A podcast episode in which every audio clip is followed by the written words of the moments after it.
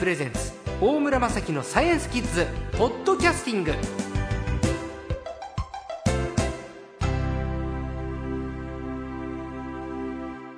今週のサイエンスコーチャー最高もですね前回に続きまして理化学研究所の石井康之さんです。こんにちは。こんにちは。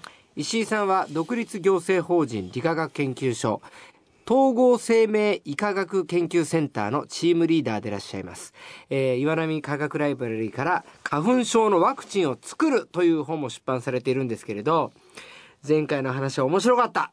うん。でいよいよじゃあその本のタイトル花粉症のワクチンを作る。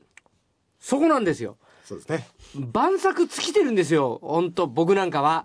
あらゆることやってるんだけれど目はかゆい。鼻水は出る体温も上がっちゃう。喉も痛くなる。本当いろんなことやってますよ。だからもうた花粉のために僕何十万使ったか分かりませんよ。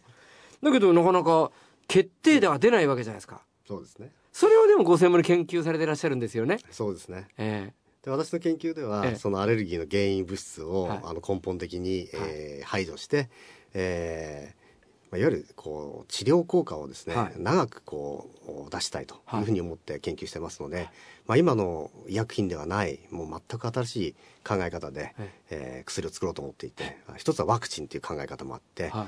えーやっています。そのワクチン。はい。ワクチンというのはウイルスに対するワクチンですよね。でワクチンといきますと皆さんあのインフルエンザであるとうんはい。い、ろんなはしかであるとか、はい。ああいうワクチンがあってあれはもともとその免疫を高めておいて、えーそういうウイルスに対する体を、まあ、作っておくという考え方ですけど、そうインフルエンザのワクチンなんかねインフルエンザのなんか成分を体に入れるって言いますもんね。うんで成分を入れるっていう点では、ええ。花粉症のワクチンも花粉症の成分を入れるんですけど、こっちは免疫を下げなくちゃいけないので、はい。免疫を下げるワクチンを作ってます。ほつまり花粉症の成分あ原因の成分が体に入っても免疫が高まらないように、うは IgE っていうその原因のはい。抗体が上昇しないようにするワクチンを作っていてでそれは本来体の中にあるシステムなのでそれを誘導するような化合物を今あの研究しています。い。先週のお話だと、僕たちの体の中には IgE 抗体というそういう抗体があって花粉症の方はそれが過剰に反応してしまうために体に不調をきたすという話だったんですよね。はいで今のワクチンだとその IgE 抗体の過剰反応を抑えるというお話でよろしいんですか、はい、ワクチンの場合ですと、え IgE 自体のお酸性を抑制したり、はいえー IgE の働きをこうマスクしてしまうといういうような方法があの考えられていて、うはい。えー我々が今研究している方法ですとその IgE の酸性を、えー抑制すると。体の中の IgE をですね特に花粉症に反応する IgE だけ抑制するという免疫寛容っていう方法なんですけどちょっと難しい言葉ですけども、IgE の酸性というこの酸性はどういう意味ですか、あこの酸性はですね分泌ってことなんですけど分泌。はい。は IgE をあの生産していええ。る体の細胞があって、はい。B リンパ球ってやつで、はい。これがあの問題なんですけどもええ。この B リンパ球は T リンパ球っていうもっとちょっと難しいはい。免疫の細胞があって、はい。その働きで IG が出るんですけど、はい。その T リンパ球の働きを、えー抑制してあげて。なるほど。でそれをスギ花粉に特異的に抑制するので、うん。えー他の免疫系は抑制されない、うん。えー非常に安全なワクチンになるというふうに考えています。T リンパ球という体の中にある、えー細胞を抑える。はい。でもそれを抑えるとその他の、えー外からのばい菌なんかに対する耐性は守られるんですねちゃんと。そうなんです、うん。すべての T リンパ球の働きを抑制するのは例えばステロイドっていううんお薬があって、はい。これ全部の T リンパ球が抑制されるんですけども、ええ。あのそうするとあの生体防御っていわゆはい。るウイルスの感染とかにも弱くなっちゃうんですけども、あ。僕たちが作ってるワクチンは花粉なら花粉と、うん。えー他のアレルギーダニだったらダニと、はいそれに特異的な免疫を抑制するので他のリンパ球は全然抑制されない。ーへえすごい安全なものができそうなんですね。いいわゆるその僕らの持ってるしアレルギー持ってる人たちの一番弱いところウィークポイントだけにアプローチできるワクチンを石井さん今開発されてらっしゃる。はいやっております。は僕に早く試してください。なんぼでも僕実験台になりたいです。この症状が楽になるんであればあの現在動物実験あやっております。ええ。はい。あ。のもうすぐですね、ええ。あの人のお臨床試験の方もスタートできるように、まあ段階的に進めてるんですけれども、うんうん。やっぱりあの人に打つためにはいろんな安全性のおハードルがあって、はい。それを今あの試験してるわけですけどうんも、それがクリアできればいよいよですね人の試験が始まりますので、そういった時にはまたご案内できるかなというふうに思います。えーいわゆる T リンパ球の花粉症のアレルギーの方だけのためのワクチン、そうです。で他のウイルスに対してはブロックできる。できます。すごい。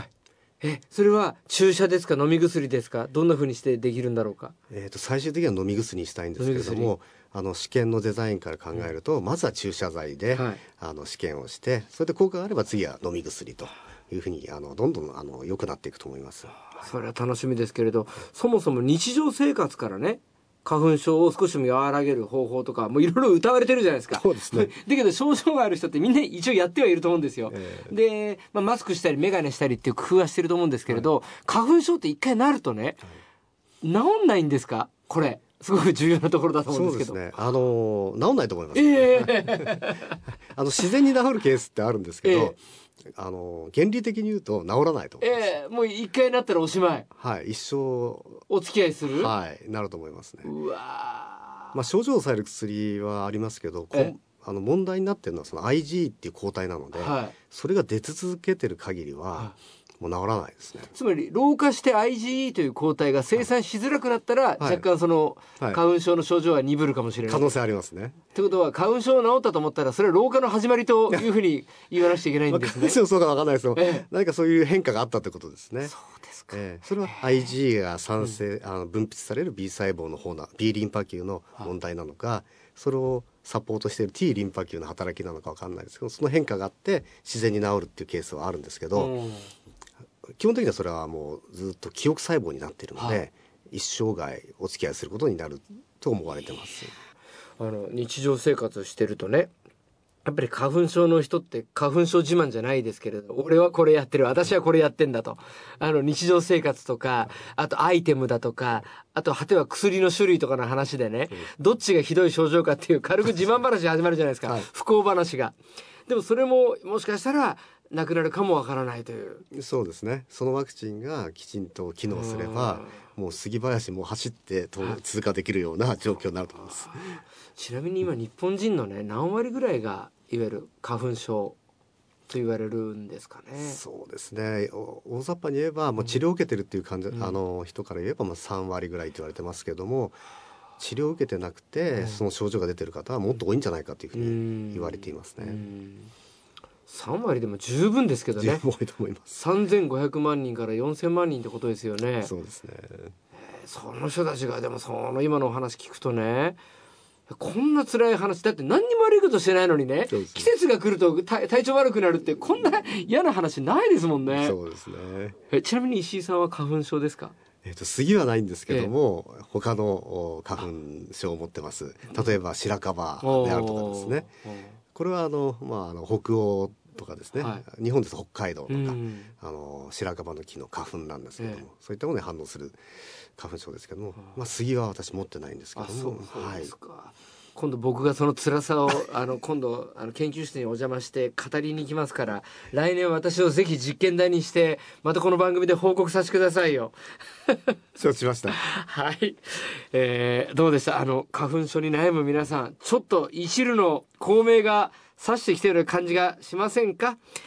え今週の最高は理化学研究所の石井康之さんでした。どうもありがとうございました。ありがとうございました。